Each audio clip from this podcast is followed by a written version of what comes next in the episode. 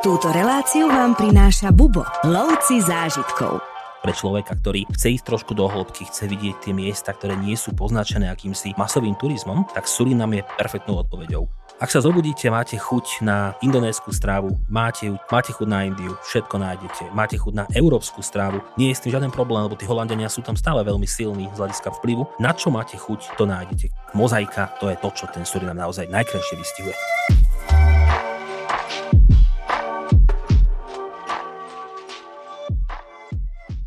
Ak našim pravidelným poslucháčom chýbal hlas Tomáša Kubuša, tak mám dobrú správu. Tomáš je opäť tu. Čau Tomáš. Ahoj, ja som šťastný, že môžem byť opäť súčasťou tohto krásneho projektu. Ale ty si jeho súčasťou a opäť by som povedal, že si mi chýbal, lenže ja poznám, aký potom by si bol namyslený a to ti nedoprajem takúto radosť. Ja viem, že by som ti chýbal, takže ja som s tým prišiel už do tohto štúdia. Ale podstatné, odkiaľ si prišiel, pretože dneska sa porozprávame o regióne, ktoré je na tvoje pomery trošku nezvyčajný, keďže ty ako milovník hodvábnej cesty cesty Orientu, arabskej kultúry, moslimskej kultúry, Indie, juhovýchodnej Ázie, Ázie celkovo. Čiže ty si tak trošku na iné regióny, ale tentokrát si sa vrátil odkiaľ, prosím ťa, povedz ty. No ja som sa teraz vrátil z Južnej Ameriky a presne to, čo hovoríš, tak to je obrovská pravda. Mňa stále fascinuje Ázia, Blízky východ, Stredný východ, všetky tieto veci, ale tým, že človek cestuje a spoznáva, tak si skladá akúsi mozaiku práve tohto sveta a mňa začala práve lákať Južná Amerika. Nie je tá klasická, takéto Peru, Bolívia, Chile, Argentina, Brazília a podobne, ale také tie menej navštevované krajiny, ako je napríklad práve Surinam, Guayana, alebo teda francúzska Guayana, ktorá síce nie je krajinou, ale je to práve francúzským departmentom, ale skrátka sú to miesta, kde sa taktiež tvorila taká zaujímavá mozaika dejín a práve to ma prilákalo do týchto končín. No a práve Surinam, ktorý si spomenul, bude dnešnou témou a veľmi sa teším, čo nám o ňom porozprávaš. Je to krajina podľa mňa veľmi neznáma, s viacerými otáznikmi, tak eh, poďme rovno na to a troška nám skús v úvode nejako predstaviť tento fliačik na mape. Surinam je unikátny v tom, že patrí medzi také tie najmenšie krajiny Južnej Ameriky a patrí spoločne s Guajanou medzi najmenej navštevované krajiny vôbec Južnej Ameriky. A to je práve tiež takým velikánskym lákadlom, povedzme, pre človeka, ktorý chce ísť trošku do hĺbky, chce vidieť tie miesta, ktoré nie sú poznačené akýmsi nazvem to masovým turizmom, tak Surinam je perfektnou odpoveďou. To, čo napríklad by mohlo človeka prilákať do Surinamu, je krásna príroda, amazonská džungla, ale zároveň aj taká mozaika histórie, pretože celkovo tieto oblasti boli známe tým, že sa tu v úvodzovkách byli také tie veľké európske národy, ako boli Španieli, ako boli Francúzi, Holandiania, neskôr Briti. Nehovorím, že všetci sa byli priamo v Suriname, ale každý sa snažil ako keby uchmatnúť ten kúsok tejto v úvodzovkách novoobjavenej zeme a práve Surinam skončil v rukách Holandianov. Aj keď samozrejme menili sa tam tí majiteľi a podobne, ale Holandiania to dokázali najlepšie chytiť do vlastných rúk a dodnes napríklad, to určite prezradím, to čo sa budem baviť neskôr, je aj holandčina stále tým najdôležitejším jazykom vôbec celého Surinamu a toto je to, čo mňa na tom prilákalo. Prakticky stopovať tie rôzne cesty európskych kolonistov, ktoré tak milujem v Ázii, lebo naozaj tam je toho veľa, ale vydať sa aj na opačný smer, na opačnú stranu Atlantického oceánu a pozrieť sa teda na to, ako sa Európania popasovali s týmito exotickými končinami. No a práve Surinam mi tak zarezonoval kvôli tomu, že sa stal takou veľmi peknou mozaikou. Mozaikou náboženstiev, mozaikou národov, ktoré sem prišli a mne veľmi pripomínal práve Malajziu v takom tom, ani nie, že vizuálnom duchu, ale v tom, že čím si prešla tá krajina, aké tie rôzne národnosti sú tu a podobne. Čiže v tomto ma Surinam najviac fascinoval práve z Južnej Ameriky. Mm, tak povedz rovno, aké tam národnosti sú, prípadne aké jazyky sa tam používajú a teda spomenul si už, že tým hlavným dorozumievacím jazykom je holandčina, tak trošku možno, môžeš predstaviť taký ten prierez obyvateľstva. Ono keď zoberieme Surinam, tak uh, samozrejme mal svoje pôvodné obyvateľstvo, čiže ty ho dneska nazývame takým tým súhrným pomenovaním Amerindiáni, aby sme to trošku oddelili od tých severoamerických indiánov a podobne. Čiže to boli ľudia, ktorí obývali tieto oblasti, či už na pobreží Atlantiku, alebo potom niekde hlbšie v džungli, najmä pozdĺž riek, pretože Surinam má tiež, podobne ako je francúzska Guajana alebo Guajana, veľké množstvo riek, ktoré boli splavné a tým pádom sa žilo pozdĺž nich. Neskôr, keď prichádzajú prví Európania, tak e, práve prichádzajú Holandiania, ktorí sa najlepšie etablovali v tejto krajine, čiže samozrejme prichádza tam ten európsky element. No a potom sa samozrejme s tým európskym elementom spustí taká tá tragédia aj karibských oblastí alebo aj niektorých iných oblastí sveta a zvážanie čiernych otrokov práve z mm. oblasti mm. Gunejského zálivu, čiže tie klasické krajiny ako je Ghana, Togo, Benin, tak eh, z týchto krajín, alebo aj z Nigérie, tak z týchto krajín veľké množstvo ľudí muselo merať cestu do oblasti, ako je Surinam, Neskôr potom títo ľudia napríklad e, boli ako otroci, keď sa zrušilo otroctvo, tak zase títo ľudia dostali svoju slobodu, samozrejme ušli z takých tých obývaných oblastí trošku hlbšie do pralesov, tam sa zase trošku premiešali, následne sa vrátili na sever. Takže toto je tiež zložka surinamského obyvateľstva. Veľké množstvo Indov bolo zvážaných práve do oblasti Surinamu, pretože po skončení otroctva sa napríklad robievalo na akési zmluvy, čiže prakticky nejaký ten predák, povedzme, našiel nejakú indickú dedinu, kde ponúkol najprv chlapom 5-ročné mm-hmm. kontrakty na prácu, čiže zvážali sa Indovia veľmi, veľmi ďaleko, keď zoberieme naozaj mapu sveta, no. sem do Surinamu. No a potom Holandianov napadlo, že prečo majú cez Britov riešiť napríklad dovoz indického obyvateľstva, keď sami majú svoju kolóniu v oblasti tej dnešnej Indonézie, ako bola Batávia, a teda dnešná Jakarta, tak začali zvážať ľudí z oblasti, ako je dnešný ostrov Jáva. A tým pádom zase prichádzajú ľudia z Jávy, prichádza sem náboženstvo islám, javčina.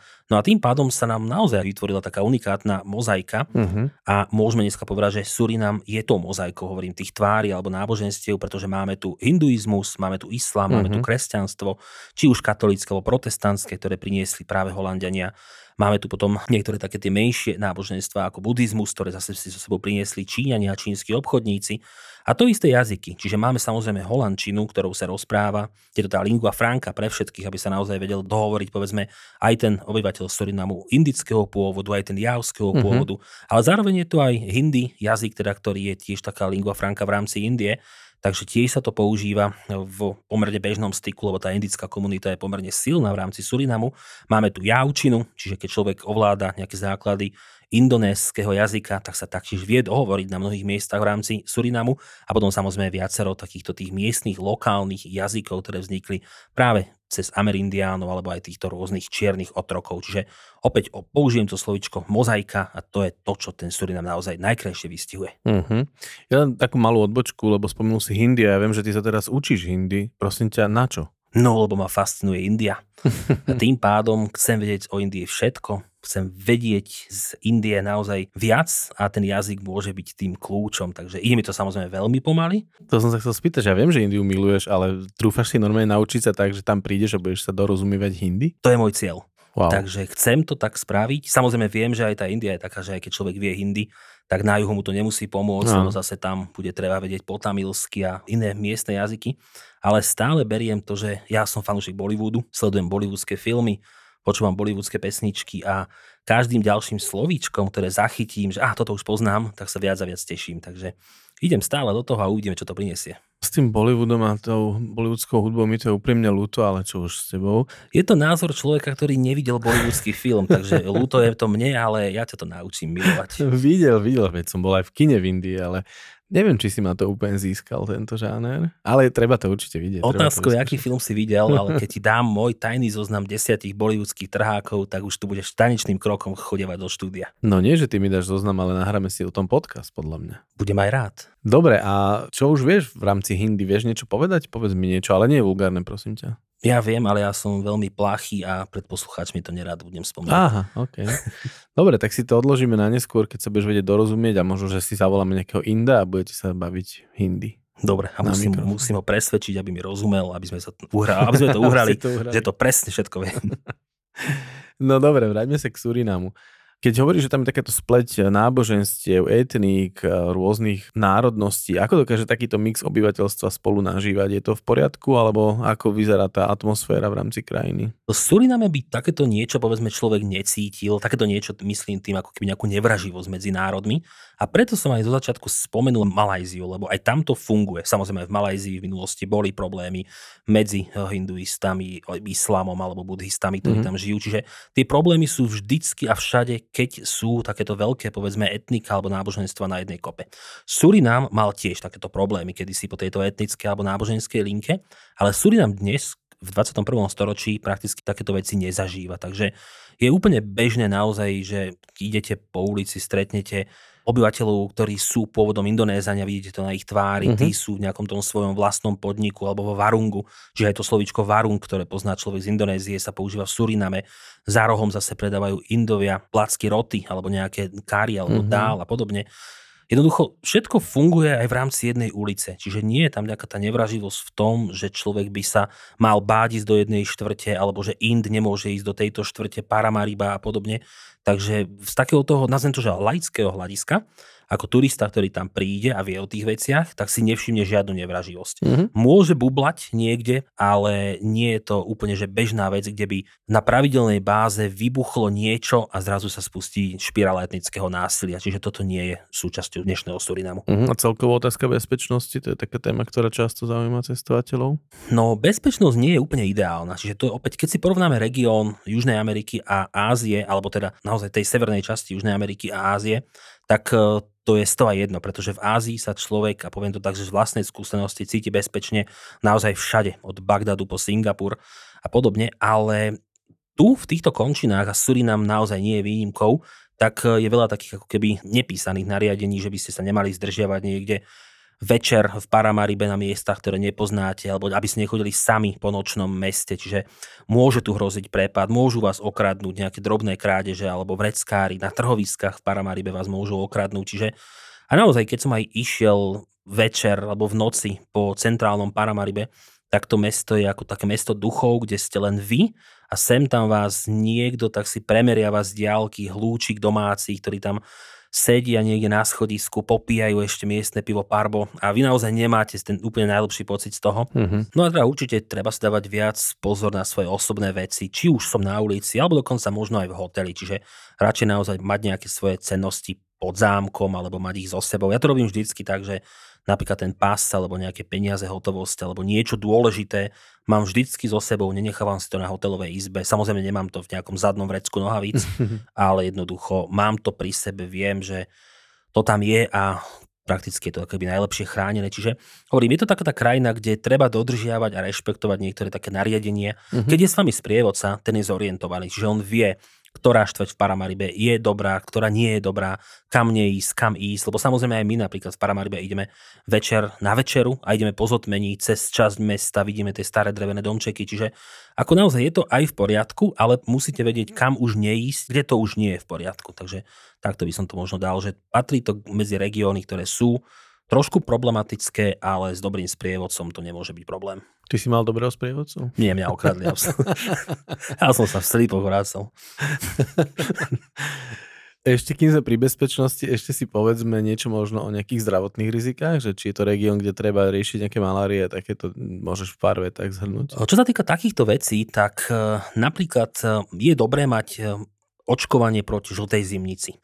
To je dobré aj kvôli tomu, že väčšina ľudí napríklad, keď už do týchto končín prichádza, tak si spojí tento región. A my to tak robíme na našom zájazde, že si spojí ten región s francúzskou Guajanou, s britskou Guajanou, alebo teda dnes už iba Guajanou, alebo Trinidad a Tobago. A pri vstupe do francúzskej Guajany je nutnosťou mať žltú zimnicu. Mm-hmm nie teda u seba, ale samozrejme v rámci e, očkovania. A tým pádom to využijete aj v Suriname. Takisto dokonca, keď prekračujete hranicu medzi francúzskou Guajanou a Surinamom, tak vám kontrolujú tento preukaz aj pri vstupe do Surinamu. Takže je naozaj takým odporúčaním mať to, aj kvôli tomu, že môže hroziť samozrejme e, v tomto regióne, takže je tá prevencia naozaj na mieste. Takisto je to oblasť, ktorá je jemne malarická, takže môžu byť oblasti, a teraz sa nebavíme napríklad práve o tom Atlantickom pobreží, kde máme väčšinu miest, aj hlavné mesto Paramaribo, lebo opäť tie mesta sú väčšinou naozaj iba na severe a čím južnejšie idete, tým je viac divočiny, tak e, tam môže naozaj hroziť v niektorých obdobiach roka malária, takže tiež je dobré mať tú prevenciu, či už to budú napríklad práve aj dlhé nohavice, dlhé rukávy a jednoducho chrániť sa takto, ale samozrejme dajú sa zobrať aj antimalarika, mm-hmm. aby mal človek absolútnu, absolútnu istotu. Čiže tá žltá zimnica je asi taká, že najdôležitejšia, aby to človek nepodcenil a ono keď už sa raz zaočkuje, tak mu to prakticky platí po celý život, takže už to vie využiť na mnohých miestach a nemusí sa báť, že či to stihne pred tým, ako odlieta a podobne. Mm-hmm. Už viackrát si spomenul Paramaribo, teda hlavné mesto. Chcem sa k nemu už už dostať, ale kým už spomíname hranice a prechody, tak si povedzme niečo ešte o vízach a vstupných podmienkach do Surinamu. Tu sa nám situácia zlepšuje, pretože kedy si tie víza boli trošku komplikované, dlhotrvajúci proces to bol, ale dneska už aj Surinam funguje na elektronických vízach, mm-hmm. takže vypíšete, čo potrebujete, pošlete žiadosť na schválenie, pošlu vám naspäť takú A4 s veľkým logom Surinamu a prakticky vašimi údajmi No a toto vám stačí mať v pase a keď prichádzate do Surinamu, či už letecky do Paramariba, alebo aj po zemi, tak ukážete túto A4, ukážete svoj pás, dostanete vstupnú pečiatku a všetko je hotové. Takže dnes je návšteva Surinamu o mnoho jednoduchšia, ako to bolo pred niekoľkými rokmi. Dobre, tak konečne sa dostávame aj k, teda k hlavnému mestu Paramaribo, viackrát si ho spomenul. Je to aj taký styčný bod, kam sa treba prilieta, alebo je to miesto, na ktorom začneš návštevu Surinamu? Paramaribo je tým, že je hlavné mesto, je to samozrejme najväčšie mesto, najznámejšie miesto a poviem, že aj najkrajšie mesto. Samozrejme, že keď človek chce letieť niekde z našich končín do oblasti, ako je Surinam, tak je to práve Paramaribo, ktoré bude tou vstupnou bránou, pretože dodnes napríklad žije okolo 300 tisíc ľudí surinamského pôvodu v Holandsku a práve aj Holandiania, teda spoločnosť KLM, máva priame lety Amsterdam, Paramaribo, takže veľmi ľahko sa dá dostať dneska aj letecky mm-hmm. do mhm. týchto končín. Keď idete po zemi, tak samozrejme tým, že Paramaribo je trošku tak centrálnejšie uložené, tak nebude to vstupnou bránou, ale budete z francúzskej Guajany cez rieku alebo idete z britskej Guajany cez rieku, čiže vždycky sú tie rieky veľké hranicou a vždycky sa musíte po pár hodinách dostať do Paramariba, ale je to veľmi pekná vstupná brána aj kvôli tomu, že mnohí tvrdia, že Paramaribo patrí medzi najkrajšie mesta celej Južnej Ameriky. Uh-huh. A ono to môže byť naozaj pravda, pretože ono má svoju dušu zostavenú z takých malých drevených domčekov, máte pocit, že je to také koniec 19. storočia, začiatok 20. storočia a prechádzate sa centrálnym Paramaribom a máte tam len tieto drevené domčeky, také honosné vily alebo niektoré vládne budovy. Má to taký holandský nádych, čiže keď poznáte Holandsko z miestnych reálií, tak zrazu aj bez toho, aby ste vedeli napríklad o tej histórii, že neviete vôbec nič, a dajú vám zase na hlavné námestie, tak budete mať pocit, hm. že toto ste už niekde videli. A to je práve to Holandsko, holandská radnica, uh-huh. niektoré tie ulice a podobne tá atmosféra. Čiže má to naozaj veľmi pekný nádych. A samozrejme Paramaribo je miesto, kde sú rôzne pamiatky od starých kostolov, dokonca je tam jedna krásna ulica, kde máte vedľa seba synagógu Nevešalom, jednu z najstarších vôbec v týchto končinách severnej časti Južnej mm-hmm. Ameriky. A hneď vedľa cez ulicu máte takú krásnu okázalú mešitu, ktorá zase je pre obyvateľov, ktorí prichádzali z Jávy, pre moslimov a prakticky medzi nimi je 10 metrov, čiže opäť tá znášanlivosť alebo tá mm-hmm. tolerancia, mm-hmm. čo sme sa aj pred chvíľočkou bavili o tom, tak je krásne dokázaná práve v tých stavbách. Ja. Takisto máte obrovitánsky hinduistický chrám, e, ktorý patrí medzi najväčšie vôbec v rámci Južnej Ameriky, mm-hmm. lebo opäť najväčšie počto hinduistov je práve v rámci Surinamu Takže aj po týchto chrámoch viete chodievať, viete si pozrieť tie pamiatky od starého miesta, kde boli kedysi váhy, kde sa zdaňoval tovar, dneska je tam extrémne príjemná kaviarnička. Paramaribo je to miesto, kde nájdete príjemné podniky na posedenie si, aj skvelé jedlo, aj jednoducho zo pár barov, čiže má to takéto fluidum, to mesto v sebe, mm-hmm. že máte tam čo robiť, aj keď ste dva dní v Paramaribe, tak stále to mesto nie je obrovitánske, že by ste boli zasekaní dve hodiny v zápche z lava doprava, ale na pešo sa môžete vybrať od trhoviska centrálneho. Máte tam dokonca trhovisko, ktoré je vyhradené práve pre tých tzv. morony, ktorí boli tí čierni otroci. Predávajú tam obrovské množstvo byliniek, takých tých naozaj neznámych byliniek. Tam chodievajú ľudia, keď majú problémy a chcú ich vyriešiť, povedzme, nejakou takouto inou cestou, alebo im dokonca aj lekár niekedy predpíše, že choďte na to trhovisko a zoberte si trs také a také byliny, vyvarte to toľko a toľko dlho a vypíte ten vývar a podobne ale takisto dokonca je to taký market, ktorý niekedy až pripomína čarodejnícky market práve tých afrických končín, takže mm-hmm. má to aj mm-hmm. takéto, takéto rozmery. Ale najmä vás naozaj chytí tá drevená, tá pôvodná drevená architektúra, ktorá je dodnes zapísaná aj v UNESCO, alebo dokonca potom Paramaribo ponúka aj to, že sa môžete ísť plaviť po rieke alebo po riekach a môžete ísť pozorovať riečne delfíny. To aj my napríklad v rámci nášho Bubo zájazdu veľmi radi robievame, že si prinajmeme vlastnú loďku, ideme, plavíme sa a už je tam také jedno miesto, ktoré poznáme nedaleko starej pevnosti a vždy sa tam objavia nejaké delfíny, čiže vždycky ich sledujeme, tam sa bláznia pri nás, potom si pozrieme aj to, ako vyzerali bývalé plantáže, lebo aj Surinam bol kedysi obrovitánskou plantážou. Samozrejme, toto bol jeden z tých lákadiel tých Európanov, alebo mm-hmm. konkrétne Holandianov, že prečo vlastne Surinam pestovalo sa to veľké množstvo kaká alebo aj iných plodín. No a ostali dneska tie plantáže, už neslúžia svojmu pôvodnému účelu, ale žijú na nich ľudia, pozrieme sa aj to, ako tieto plantáže vyzerajú. Čiže trošku si priblížiť aj to, čo sa kedysi v Suriname dialo, ako to bolo a podobne. A na toto je Paramaribo absolútne dokonalé miesto. Mm, to je super. Poďme skúsiť teraz trošku zmapovať aj náš zájazd, že kam sa potom pohneme z Paramariba. Môžeš približiť aj trasu, ktorú sa vyberieme v rámci Surinamu. Čo ďalej vieme vidieť? My na našom zájazde, ktorý teda je veľmi exotický práve kvôli tomu, že stopuje ako keby tie najmenej navštevované krajiny, juhoamerického kontinentu. My ho začneme vo francúzskej Guajane, čiže tam si pozrieme Cayenne, ostrovy Spásy mm-hmm. a potom postupne, postupne prichádzame k rieke Morony, ktorú pretneme na takých malých drevených loďkách, takých drevených voroch a to je náš vstup do Surinamu. Čiže výhodou nášho zájazdu je to, že človek vojde na tej východnej strane alebo východnej hranici a opustí Surinam na západnej hranici. Uh-huh. Že my prakticky prejdeme naprieč celým severom, čiže nie je to iba to, že by sme preleteli do Paramariba, pozreli si uh-huh. niečo, odleteli z mesta a máme len tú chiméru toho hlavného mesta, ale môže človek sledovať také tie malé dedinky, malé mestečka. Ja to poviem tak hlúpo, že v tých malých dedinkách, mestečkách nie je skoro nič. Ale čo je toto nič? Stále je to exotické, pretože tie mestečka majú svoje trhoviska, nakúpite tam lacno krásne manga, sú také malé linky, niekedy ako naše jablka, ale sú mimoriadne sladké, uh-huh. chutné. Máte tam tých ľudí, máte tam malinké podniky, kde sa viete zastaviť na jedlo, také tie street foodové, lebo reštaurácie naozaj nie je veľa mimo Paramariba, čiže skôr len nejaký stánoček a obľúbené sendviče, tiež takýto pozostatok Holandska. Čiže viete si z toho vyskladať krásnu mozaiku. No a my samozrejme trávime potom čas v Paramaribe 3 noci, ale okrem hlavného mesta Delfínov a týchto plantáží sa ešte vyberieme na juh, alebo teda južnejšie od hlavného mesta, do oblasti ako je Národný park Brownsberg. A je to národný park, ktorý už koketuje práve s tou hranicou amazonského dažďového pralesa. Mm-hmm. Čiže nechceme vidieť len mesto, ale chceme vidieť tú prírodu, ktorá je tou typickou prírodou práve pre E, túto oblasť e, Severnej Južnej Ameriky. A Ceca 3 hodinky sa ide po takých tých normálnych cestách, hodina sa ide po veľmi zlej ceste, čiže aj náš mikrobus má takú špeciálnu úpravu, aby mohol lepšie povedzme odperovať tie obrovitánske výmoly, čiže je to taká dobrodružná cesta. A potom prídeme na taký pahorok a odtiaľ sa už peši vyberieme na prechádzku amazonským dažďovým lesom. Keď je obdobie sucha, tak je to naozaj také, že vyschnutejšie, keď je obdobie dažďov, tak zase e, trošku viac ožije tá fauna aj flóra.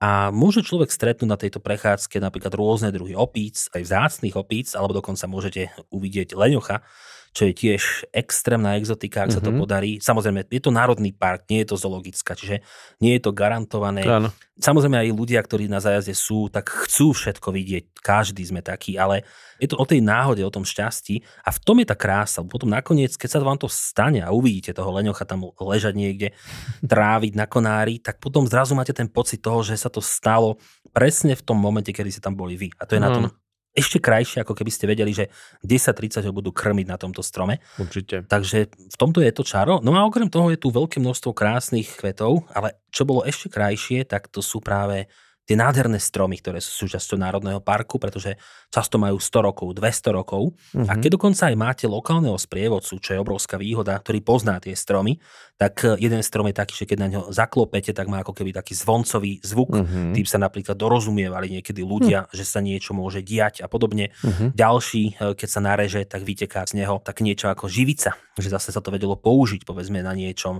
Niektoré stromy mohli byť trošku otrávené, tak zase vedeli z toho robiť otrávené šípy. Čiže každý mm-hmm. strom má svoju funkciu. Keď neviete, iba kráčate rovno a doľava a doprava. Keď viete, zastavujete sa, dotknete sa, počujete mm-hmm. a tie príbehy sú úplne o inom. A zároveň súčasťou Brownsbergu sú aj krásne vodopády. Opäť, keď prídete v období sucha, tak sú naozaj také vyschnutejšie, menšie, taký cícerok vody niekedy padá, ale stále to má svoju atmosféru. Keď prídete po období dažďov, tak sa v nich môžete okúpať, nezaplávate si, lebo je to padajúca voda, ktorá ide naozaj pár desiatok metrov, ale stále si viete dať tie svoje plavky, postaviť sa pod vodopád, sadnúť si pod vodopád a ovlažiť sa, lebo vy ste naozaj v tom tropickom pásme. My sa tu stále bavíme o regióne, ktorý nie je až tak ďaleko od rovníku, čiže musíte byť pripravení na to, že stále bude teplo, stále bude vlhko, stále budete spotení a toto je taká absolútne dokonalá časť osvieženia v tomto národnom parku. No a po pár hodinách sa zase vraciate nazad a môžete ísť do Paramariba. Kto by chcel, môže prespať samozrejme v Brownsbergu, keď ste v rámci národného parku, lebo niekedy sa robia treky aj dvoj, trojdňové a viac, uh-huh. ale my to máme ako jednodenný výlet, aby sme sa nadýchli amazonského pralesu, pozreli si, čo chceme, prípadne sa okúpali vo vodopáde a zase sa vrátili na večer do Paramariba, kde už nás čaká iba nejaká večera, prechádzka mestom a zase ďalšia noc. A ako tam bývame, aký druh ubytovania využívame v takýchto... Môžeš prípadne približiť celý ten zájazd, ale treba konkrétne Surinam, aká tam je asi úroveň ubytovania? Tým, že sme v Paramaribe, tie tri noci, ako som spomínal v rámci nášho zájazdu, tak je to úroveň ubytovania kde sa bavíme okolo nejakého trojhviezdičkovom hoteli. Čiže je to pomerne kvalitné, je to čisté a vždy vyberáme hotel tak, aby bol umiestnený v absolútnom centre. Takže toto zase ja beriem napríklad ako aj z prievodca toho zájazdu ako obrovskú výhodu, že aj v Paramaribe máme taký hotel, mm-hmm. že mhm. iba výjdem z hotela. Náš hotel je jednou z tých starých drevených budov, wow. čiže už aj to má povedzme ten svoj krásny odkaz.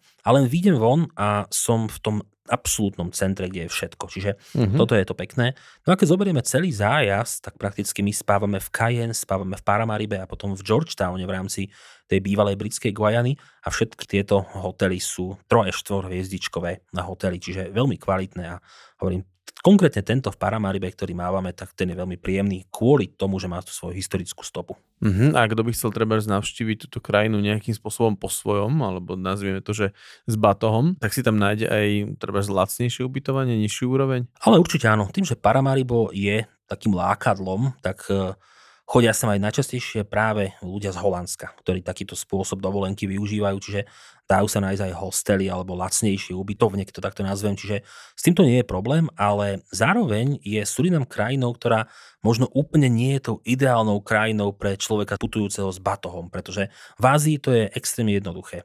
Ale v Suriname je obmedzená napríklad lokálna doprava, čiže nie všade mm-hmm. sa mhm. dostanete autobusom, vlaky tu nejazdia, čiže tým autobusom lokálnym, keď chcete takto prepravovať sa, tak sa dostanete z mesta do mesta, čiže mm-hmm. to mhm. pobrežie. Čím južnejšie idete, tým je to horšie. Takže tam už naozaj aj do, aj do tohto národného parku Brownsberg sa často verejnou dopravou človek veľmi komplikovane dostane, zistí, že mu to zaberie celý deň, mm-hmm. nie len tie 3 hodiny. Čiže v tomto zase napríklad Surinam nie je, že ideálna krajina pre individuálneho cestovateľa, ale tá cestovka napríklad, alebo teda ten zájazd, ktorý je hotový, tak to má všetko zabezpečené. Jasne. Čiže v tomto ponímaní je to, o čo si jednoduchšie. Hovorí, keď je človek v Thajsku alebo niekde, tak si to veľmi rýchlo vybaví všetko sám, keď chce, ak ide na to zrodený, ale tuto je to možno trošku problém. Tak ono je vždy lepšie mať samozrejme vlastnú dopravu, čiže v našom prípade to teda mikrobus. A hovoril si, že nejak špeciálne upravený, to je na celý tento zájazd? My máme prenajatý mikrobus práve kvôli tomu, aby sme boli flexibilní. Čiže my, keď prechádzame povedzme od tej rieky Morony do Paramariba, vieme sa zastaviť, spraviť si nejakú fotku, pozrieť si trhovisko. Čiže v tomto je tá flexibilita víťazstvom, no, no, lebo človek môže vidieť viac.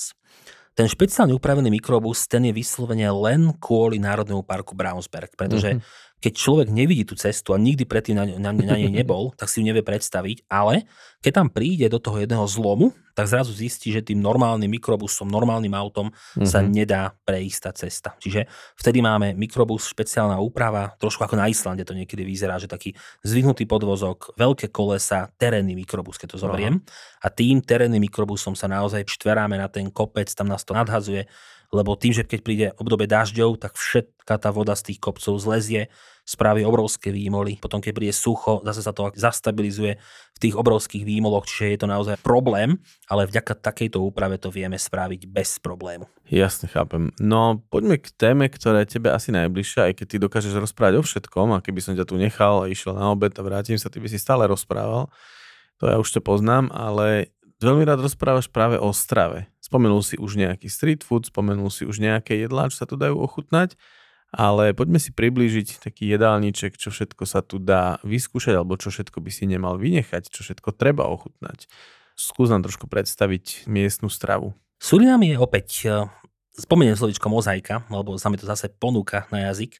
A opäť tie všetky národností, ktoré som spomínal, či už to práve tí rôzni kreolovia, ktorí prichádzajú z Karibiku, Marony, bývali čierni otroci, alebo obyvateľia z Javy, alebo obyvateľia z Indie, alebo Holandania, každý doniesol niečo zo svojej kuchyne. Uh-huh. A práve toto je unikátne v Suriname, že naozaj sa viete dostať k mnohým rôznym zaujímavým jedlám. Samozrejme, majú to nejaké tie svoje, svoje suroviny oblúbené, často sú to morské plody, ryby, uh-huh. darimor alebo maniok, rýža, tropické ovocie a podobne ale keď máte chuť napríklad na indonésku strávu, stačí si nájsť varung a nájdete tam vynikajúci nasi goreng, keď ho poznáte z Indonézie, mm-hmm. alebo cestovali ste po Indonézii, tak ste určite ochutnali takú túto vysmážanú praženú rýžu nasi goreng.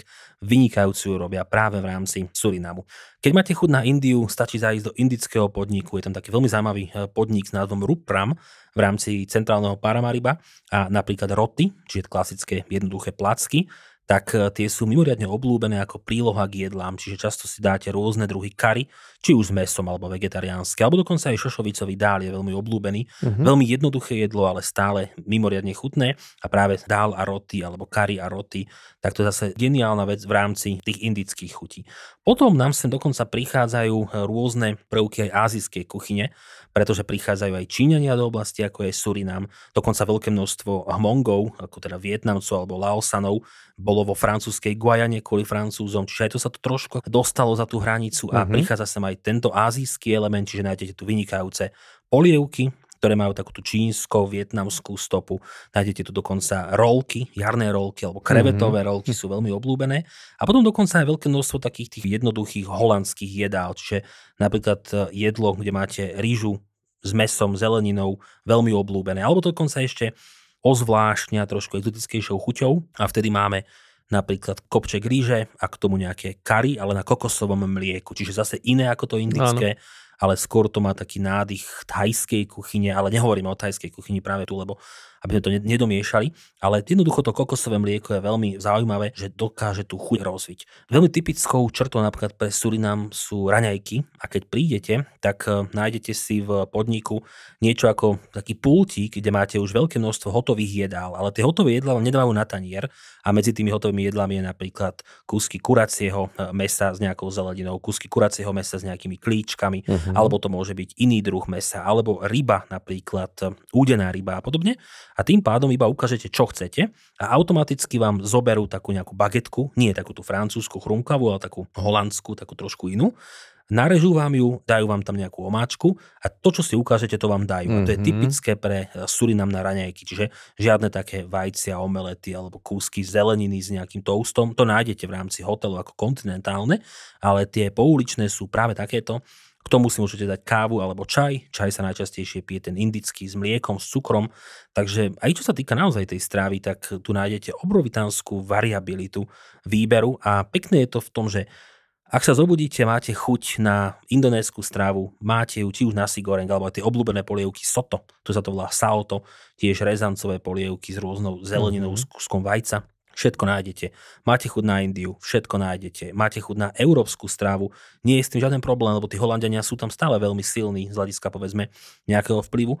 No a tým pádom na čo máte chuť, to nájdete. Keď prídete na centrálne trhovisko, tak tu zase nájdete zo pár takých street foodov, takých rôznych e, guličiek vysmážaných, to tiež aj v Holandsku nájdete niečo podobné, alebo kúsky rýb. Údené ryby sú mimoriadne obľúbené v rámci Surinamu a potom veľké množstvo ovocia od banánov, rôzne druhy banánov, od tých obrovitánskych po maličké, cez mango, ako som už spomínal, marakuja je tu veľmi oblúbená, alebo aj také tie exotické veci pre nich, ako sú napríklad jablka, tiež často nájdete, čiže ja sa niekedy práve v úvodzovkách smiem na tých trhoviskách, že oni majú jablka vystavené v takom tom exotickom kútiku, že toto je veľmi drahé napríklad v porovnaní s mangom a zase u nás sú tie jablka mm-hmm. všade a máme ten malinký exotický kútik, že tu je mango, um. že ako sa to krásne niekedy vie obrátiť. Ale na tých trhoviskách to naozaj krásne vidíte. A hovorím, Surinam má teda všetko to, čo si sem priniesli ľudia z rôznych končín sveta a preto je to tá mozaika týchto národov a mozaika chutí. Cestovateľské rady, tipy, prehliadky miest či kvízy. Každý deň nový blok z pera najcestovanejších Slovákov. Klikni na bubo.sk lomka blog. Keď spomíname meso, zaujímajú ma dve veci. Jednak, keďže sú tam aj rieky, aj oceán, sú tam teda tým pádom aj sladkovodné ryby? Ale áno, pomerne veľa. Dokonca napríklad veľmi obľúbené sú sumci, uh-huh. alebo sumec. Keď som aj bol teraz v Paramaribe na trhovisku, tak som sa už len tak túlal takými malinkými obchodíkmi a mali tam vystaveného obrovitánskeho sumca, neviem, možno meter veľkého, meter dlhého. No to zase není obrovitánsky, tuto v riekach našich nájdeš aj trojmetrové. Ale k, k pointe som ešte neprišiel. Aha. A keď som to chlapikovi pochválil, či si môžem odfotiť, tak mi povedal, že nefoď ho pod so mnou dozadu a vzadu v takej drevenej chatrči otvoril a to bol obrovitánsky sumec, ktorý sa mu nezmestil vlastne ako keby vystaviť a ten môže mať do troch metrov, čiže naozaj, že ja som v živote nevidel takého veľkého sumca, aha, aha. takže tam, tam je to bežné, ak som sa pýtal, že odkiaľ to majú, tak iba ukázal na tú rieku hneď, mm-hmm, čo preteká no, Paramaribom, že prakticky je to všetko lokálne. Samozrejme, tú hlavnú zložku tvoria tie morské ryby, lebo majú mm-hmm. Atlantik, majú toho Jasne. veľa ale tie riečne ryby, tak stále ich dokážete nájsť a sú stále veľmi obľúbené. Hovorím, tie ryby sú možno najobľúbenejšie meso v rámci Surinamu, lebo opäť máme, ako som hovoril, obyvateľov Jávy, čiže moslimovia, tí nebudú jesť bravčové, hinduistov, nebudú jesť hovedzie, čiže sú tam nejaké tie Mhm. obmedzenia, ale ryba je, Jasné. poviem, že pre všetkých, takže preto No. je tak obľúbená. A ešte teda, keď spomíname rieky a oceán, tak vlastne krevety majú radi brakické vody, čiže tam, kde sa rieka vlieva do mora, čiže asi tam chovajú aj krevety, predpokladám, alebo teda minimálne chytajú. Krevet je obrovské množstvo. Veľké množstvo práve aj jedál je na krevetovom základe, ako som spomínal, tie Mhm. krevetové rolky, alebo aj práve tie rôzne kary na kokosovom základe, to je veľmi obľúbené s krevetami, takže je Mhm. ich tam veľké množstvo. No a v rámci mesa ešte, keď hovorí, že každý je niečo a každý niečo nie je, chovajú tam nejaký dobytok alebo hydinu alebo niečo takéto. Čo sa týka chovateľstva, tak to človek aj vidí, keď prechádza cez tie mestá, čiže No, nájdete presne. tam všetko. Čiže chovajú aj hovedzí dobytok, lebo nebude to jesť iba jedna zložka obyvateľstva, Áno. tá ostatná bude. Čiže je to všetko ako u nás. No a teda čaj kávu si spomenul, čo možno pre milovníkov alkoholických nápojov. Surinam má veľmi dobré pivo. Volá sa Parbo a často nájdete reklamy na surinamské pivo, takže to nájdete reálne v každej krčme alebo aj v obchodíkoch, takže eh, toto naozaj sa dá. No a je to oblasť, ktorá je veľmi známa pre výrobu rumov. Takže máte rum vo francúzskej Guajane, aj v Suriname, aj v Mhm. Guajane ako takej. Takže aj Surinam má svoj rum, nepatrí medzi najznámejšie, naj, možno nepatrí medzi najchutnejšie, kvôli tomu, že nebýva v rebríčkoch, ale stále ho tu nájdete. Tak ten najlepší rum z tohto trojlistka, tak to je práve Guajana, čiže sused. Ale tá cukrová trstina, veľmi dôležitý artikel Mhm. aj pre Surinam, takže samozrejme nájdete tu aj takéto veci, ale to pivo Parbo je jednotka. No vyzerá to celkom na gastronomický raj. Nazval by si to tak, lebo ty ako milovník jedla, človek, ktorý po celom svete to jedlo ochutnáva, mapuje, skúša, porovnáva, kam by si toto umiestnil v takom nejakom pomyselnom rebríčku? Surinam je na tom tak, že by sa nestratil v Ázii. A myslím, že to hovorí Mhm. za všetko, pretože tá Ázia je, aspoň za seba keď poviem, takým ten naozaj top kulinárskym zážitkom, keď berieme kontinenty. A Surinam vďaka, ale aj vďaka azijských stopám, lebo samozrejme máme tu Indonéziu, Indiu, aj Mhm. tieto iné, tak samozrejme to trošku ovplyvnilo tú kuchyňu. A podľa mňa, keď si zoberiem opäť ten trojlistok, francúzska Guajana, Surinam a Guajana, tak Surinam absolútne vedie a ani nie tak, že o kúsoček, ale dal to šprintom cez tú cieľovú rovinku a tie ostatní tak jemne krývajú. Aj tam sú skvelé jedlá, Mhm. pochopiteľne, ale Surinam vďaka tej variabilite všetkých predbehol. Takže za mňa je to naozaj gastronomická destinácia. Super, my sme si s tebou už aj načali taký seriál o jedlách, ktorom chcem tiež pokračovať aj s ďalšími našimi kolegami a my sme teda zatiaľ spravili juhovýchodnú Áziu, ale ešte s tebou máme v pláne aj indický subkontinent a možno, že Áziu ako takú, alebo si vyberieme nejaký ďalší región, to ešte uvidíme. Takže toto je tiež veľmi zaujímavý dielik do tejto skladačky gastronomickej. Ale áno, tieto gastronomické podcasty ma maximálne bavia, takže juhovýchodnú Áziu sme už zjedli, no a určite tú východnú Áziu, indický subkontinent, možno Blízky východ, alebo aj jedlo hodvábnej cesty. Prečo No, nie? áno, určite, naozaj určite. tých možností je tak veľa, ako je jedál. Tak, tak, presne k tomuto všetkému sa dostaneme, no ale poďme späť do Surinamu. Možno by ma zaujímali nejaké ceny týchto jedál, že ako sa tam človek prestravuje v rámci cien. Samozrejme, tak ako v každej krajine človek nájde lacnejšie, drahšie, luxusnejšie, obyčajnejšie, Surinam nemôže byť výnimkou.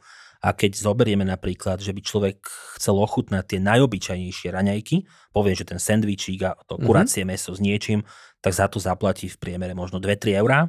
K tomu si zoberie čaj za 50 centov, čiže do 4 eur sa vie človek dobre a lokálne najesť. Mhm. Jediným problémom takýchto podnikov je často to, že oni nemajú napríklad stoličky. Čiže nie je to ako v Ázii, že si vo Vietname objednáte fo a sadnete si a zjete to, ale všetko vám dajú do ruky a vy už môžete ísť niekde. Čiže toto je možno taký jemný diskomfort a preto to niektorých dokonca odrádza, že kam s tým jedlom majú ísť, čo s tým jedlom majú spraviť a podobne. Mhm. Keď samozrejme chcete ísť do takej tej, nazvem to, kaviarničky európskeho typu, nájdete tam naozaj espresso, nájdete tam všetko to, čo poznáte z Európy, ale bude to stať, tu stojí treba z espresso euro, euro 20, tam bude také isté stať 2,50. Čiže už platíte za to, že je to v ich očiach luxusnejší produkt, je to európsky produkt a podobne.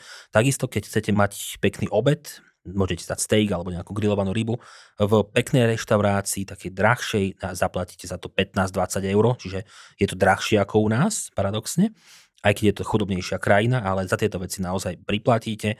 Ak si chcete dať indonéskú polievku, treba práve to saoto, rezancová polievka s vajcom, s nejakou zeleninkou a podobne, tak e, to zaplatíte v priemere 5 eur. V Indonézii euro, tu 5. Ale Mhm. stále je to brané, že je to akože celkom dobrá kúpa. Pouličné jedlo indické nie je drahé, tam sa tiež bavíme o nejakých 3, 4, 5 eurách.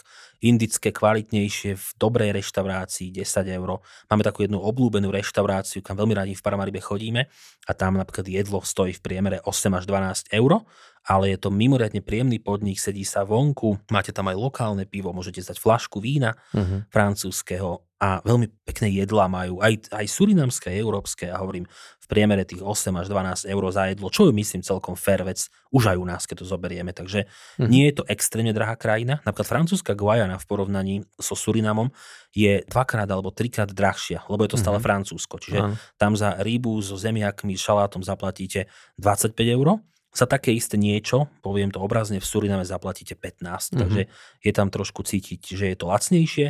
Ak si chcete kúpiť ovocie na ulici, na bazáre alebo v markete, tak to je veľmi lacné, to sa bavíme stále. Kilo mm-hmm. manga euro, euro 20, euro 50, podľa toho, mm-hmm. aké chcete kúpiť a podobne. A keď sme pri peniazoch, aká tam je mena, ako tam funguje finančný systém? Surinam má svoju vlastnú menu a je to práve surinamský dolár, ktorý nahradil surinamský gulden. Práve ten gulden bol ešte ako keby ten Holandský, starý, áno. starý, áno, presne tak, že starý od, odkaz toho holandského elementu, ale tým, že sa chcú vymaniť z toho, že stále sa na nich pozerá ako na nejakú holandskú kolóniu, pričom už dávno nie sú, tak zmenili to na surinamský dolár a tie peniaze si viete zameniť či už v zmenárniach, normálne priamo v zmenárniach aj v centre Paramariba, alebo vám v tom môže pomôcť hotel. Dá sa meniť aj na ulici, ale nie je to úplne že ideálny stav, pretože ak nepoznáte peniaze, ľahko vám desiatku za stovku niekto vymení a zrazu zistíte, že máte o mnoho menej ako ste chceli. Mm-hmm. Ale prakticky tie zmenárne fungujú a tie bankovky sú tiež pomerne pekné aj pre zberateľov, takže majú aj svoje mince, majú svoje bankovky. Tu všetko funguje, výber z bankomatu funguje nemusí fungovať samozrejme, ako to, ako to býva dobrým zvykom vždy. Presne v tom momente, keď si vy spomeniete, že potrebujete peniaze, tak akurát ten váš bankomat bude blikať, že je odstavený, ale keď máte so sebou kartu, viete zaplatiť kartou v lepšom hoteli, v lepšej reštaurácii za jedlo, alebo aj v supermarketoch, alebo potom naozaj aj vybrať peniaze z bankomatu. No dobre, povedali sme to celkom dosť. Možno, že ešte by sa oplatilo povenovať sa trošku sezónam alebo počasiu a potom v zmysle toho aj ako sa pobali do takejto krajiny, respektíve krajín, či je to trošku také expedičnejšie balenie, alebo je tam určitý komfort. Ako by si zhrnul sezóny, počasie a k tomu prispôsobené aj balenie batožiny? Ja by som nazval Surinam celoročnou destináciou. Čo sa týka teploty určite, pretože tým, že sme trošku od rovníku, čiže naozaj máme to rovníkové pásmo, je to stále takto tropické počasie a teploty sa celoročne pohybujú, poviem, že niekde medzi 26-32 stupňov.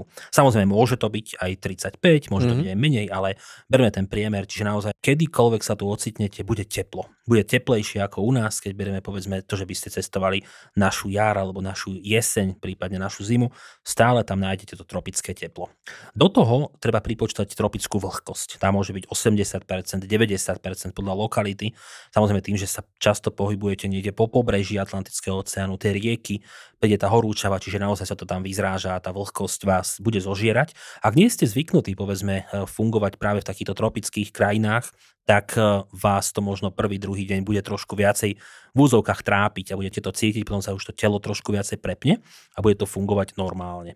Samozrejme, aj keď hovorím, že Surinam je celoročná destinácia, tak Surinam pozná nie našu jar, leto, mm-hmm. jesen, zima a podobne, ale pozná obdobie dažďov, obdobie sucha, alebo obdobie menších dažďov, obdobie menšieho sucha. Čiže mm-hmm. všetko má svoje špecifika, pretože keď ste tu v období sucha, to je napríklad obdobie ako je október, november, tak e, samozrejme sprchne vám iba raz za čas, možno vôbec, počas vašich niekoľkých dní v Suriname, mm-hmm. ale zároveň budete mať vodopády s menším tokom, menšia voda v nich bude. Les amazonský dažďový bude trošku viacej pôsobiť tak opustenejšie, lebo zvieratá sa stiahujú trošku hlbšie, mm-hmm. čiže nie je niekde na okrajoch, takže má to svoje špecifika, ale nebudete zmoknutí alebo mokrí každý deň. Keď už prídete december, január, alebo teda tieto období sucha do obdobia dažďov, počítate s dažďom každý deň. Nie je to však obmedzujúce v tom, že ráno o 8 začne pršať v no, pondelok a skončí v piatok o 13. Ale treba rátať s tými špecifikami. Keď sa človek napríklad vyberie do tých pralesných oblastí, tie cesty budú ešte horšie, lebo nebude to ten výmol stvrdnutý, alebo je to kaša. Čiže bude sa pomalšie presúvať, možno sa niekam človek nedostane, ale zase vodopády budú plné, viac zverí, viac opíc a podobne. Čiže všetko to má svoje pre a proti, čo človek chce, podľa toho si vie vybrať, povedzme, ten svoj nejaký termín a ísť, ale hovorím, stále bude teplo. To je špecifikum aj balenia, pretože tým pádom netreba vám nejaké zimné veci, ak niečo, povedzme, zimné tak možno akurát do lietadla, keď budete prilietať do Paramariba kvôli klimatizácii na letisku lietadle a podobne. Ale už v rámci krajiny môžete obísť tú krajinu naozaj v krátkých nohaviciach, v krátkom tričku, v krátkej košeli, zobrať si toho trošku viacej, kalkulovať s tým, že je naozaj teplo, vlhko, niekedy sa aj na obed prezlečiete, lebo naozaj môže byť veľmi horúco. Čiže s týmto trošku kalkulovať, zobrať si nejaké možno vzdušnejšie oblečenie, bavlnené trička, bavlnené košele. Ale samozrejme, keď človek chce ísť na nejaký pekný drink do nejakého pekného baru, reštaurácie, alebo si dá veľmi kvalitný hotel, samozrejme nejaký ten dress code musí byť zachovaný, dlhé nohavice, dlhá košela s dlhými rukávmi. Samozrejme, ono tie dlhé rukávy sa hodia aj večer, kedy aj keď je cez deň 30, večer bude 24 plus mínus, takže bude stále príjemne a možno keď je sezóna, že je viacej komárov, tak zase práve tie dlhé rukávy sú tou klasickou ochranou. Takže takto by som to zhodnotil s tým, že čo sa týka obuvy, naozaj netreba žiadne veľké trekové topánky. Ak samozrejme nejdete na trekovať niekoľko dní do pralesa, keď ste iba niekde v Paramaribe v mestách, tak je to veľmi, veľmi, veľmi jednoduché z tohto hľadiska. E, čo sa týka aj zástrčiek, tie sú rovnaké ako u nás, netreba žiaden adaptér. Možno však, ak beriete so sebou aj fotoaparát, aj mobil, aj nejaký notebook alebo tablet, možno si zoberiete rozdvojku so sebou, lebo v rámci hotelovej izby môžu byť dve miesta a tým pádom nenabijete všetko cez noc. musíš priplatiť ďalšiu izbu, aby si si všetko nabil. Tak sa to robieva do dnes, áno. Takže uh-huh. preto aj sú tie spojované izby v hoteli. Ja som sa minulý pýtal na recepcii, že prečo sú tu dvere, ale keď si chcete nabiť viac. Takže Ty si veľmi šetríš tieto foriky a teraz si tu dlhšie nebol, tak máš našetrené. Nie, nie, nie, to je, je to, ja to mám v batohu, som, je to so mnou. A na čo máš ešte v batohu miesto, čo by si si zo Surinamu priniesol, alebo čo si si ty priniesol? Ty si podľa mňa v tomto taký minimalista ako ja, že netrepeš zbytočne veľké, mám rád také české slovo, že cetky, ale skôr si doneseme niečo praktické. Sme sa aj pred nahrávaním bavili o keramike treba, že čo si si doniesol, alebo čo by si si doniesol zo Surinamu? Surinam je krajina, ktorá nie je úplne pripravená na turistický ruch, takže Človek tu nájde tie drobnosti. Magnetku nájdete, máte tu suvenírový obchodík a podobne, alebo surinamský rum si viete kúpiť, prípadne výrobky z dreva. A tie sú naozaj pekné, lebo však práve aj tí čierni otroci bývali, tí tzv. maroni, tak tí majú naozaj v sebe to remeslo, ale aj domáci amerindiáni, takže do takýchto vecí by som skôr išiel. Ja som si konkrétne do Surinamu naozaj doniesol len zo pár drobností, ktoré viem využiť v kuchyni, takže keď budete aj v Suriname dlhšie, tak nájdete aj veľmi kvalitné kakao, aj čokoláda je zaujímavá, surinamský rum môže byť pekným suvenírom. A hovorím, potom aj tieto rôzne výrobky z dreva. No dobre to máš, je to veľmi zaujímavé podľa mňa a ja by som už len na záver urobil takú rýchlu rekapituláciu, respektíve ty ju urobíš pre koho je tento zájazd? Kto by si mal túto krajinu dať na cestovateľský zoznam? Či sem prípadne ísť aj s deťmi? Trošku tak zhrň, koho by mohla táto krajina zaujímať a za čím sa sem vybrať? No tým, že Surinam mňa osobne očaril, preto som aj tu, preto som chcel nám porozprávať, tak ja si myslím, že naozaj má v sebe to čaro zlákať mnohých ľudí. Je to kvôli tomu, že Surinam je nepoznaná krajina a veľa ľudí chce bojovať proti nejakému overturizmu a podobne, že stále sa ľudia nejak pýtajú, že kam cestovať, aby tam neboli davy ľudí. A nakoniec skončia v Dubrovníku alebo v Benátkach, ale opýtať sa opýtajú. A Surinam je odpoveď, pretože keď človek naozaj chce predbehnúť DAO, lebo ten DAO môže prísť, nepríde o rok, o dva, o tri, možno príde opäť a niekedy sa jednoducho ten Surinam vynorí v úzovkách z tej cestovateľskej temnoty a vy ešte stále máte možnosť ísť do ňoho teraz, kedy je neskazený, kedy je nefalšovaný, kedy je autentický. Čiže pre ľudí, ktorí radi hľadajú autentické neobjavené miesta, ktoré nie sú poznačené masívnym turizmom, tak Surinam je vyslovene raj ešte stále v tomto momente. Takže pre týchto ľudí určite áno. Takisto ho ocenia cestovaní ľudia, lebo ak je Surinam mojou prvou krajinou, že bol som v živote iba v Heinburgu a na Langoši v Balatóne, tak prakticky Surinam možno nepovie nič. Ale keď už som videl azijské krajiny, a práve Indonéziu, Indiu napríklad, ktoré sa budú trošku viac týkať Surinamu, videl som nejakú africkú krajinu, prešiel som treba z južnú časť Južnej Ameriky, tak zrazu to extrémne pekne zaklapne do tej mozaiky, ktorú mm-hmm. si mhm. človek skladá v hlave. Tomuto človeku dá Surinam veľa.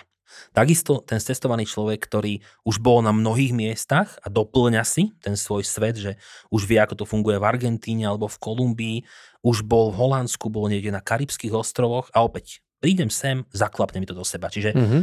toto je naozaj destinácia pre takýchto ľudí. A zároveň, keď sa pýtala na rodiny s deťmi, tak veľké množstvo práve holandských rodín s deckami chodieva do Surinamu, že je to pre nich to taká exotika, ktorá je im blízka jazykovo, takže vedia, že sa dohovoria. Uh-huh. A zároveň jednoducho je tam tá exotika aj toho, že môžu ísť pozrieť tie zvieratá, môžu ísť pozerať delfíny, môžu ísť niekde sa do pralesa potúlať. zobrať si loďku. Jednoducho dokáže človek z tej dovolenky na tom malom kusku zeme, lebo Surinam není obrovská krajina, vyťažiť absolútne maximum. Čiže tá krajina naozaj ako keby čaká na to, aby ju niekto objavil, aby sa o nej viacej začalo hovoriť. A ja verím tomu, že naozaj do tých 5 rokov, alebo 5 plus, sa o Suriname bude hovoriť viacej a bude sa meniť tá krajina. Takže čím skôr do Surinamu, tým lepšie. A ono celkovo asi podľa toho všetkého, čo hovoríš, znie tak, že to je zájazd pre asi menšie skupiny, že sa asi zatiaľ naozaj ten masový turizmus nezavítal. Áno, je to krásny zájazd plný exotiky, naozaj také tie ťažko predstaviteľné exotiky. Takže tie skupiny, ktoré tam mávame, tak sú 10-12 ľudí a možno aj menej, takže je to naozaj pre takýchto ľudí, ktorí hľadajú niečo unikátne a niečo luxusné. A luxus je práve v tom, že je to nepoznané. Ano. Ten luxus objavovania, ten je vzácný, lebo ten sa stráca. Toto si už dneska málo kto uvedomuje, že najväčší luxus je v tom, že ísť niekde, kde naozaj si nebudeš podávať kľúčku s ďalšími 100 tisícami turistov. Presne tak, lebo často sa luxus vníma povrchne alebo primárne iba v tom, že krásny hotel, super reštaurácia, mm. ale luxus v cestovaní môže byť presne to, že som niekde sám, a o dva roky nebudem. A Surinam ten luxus dokáže naservírovať každému.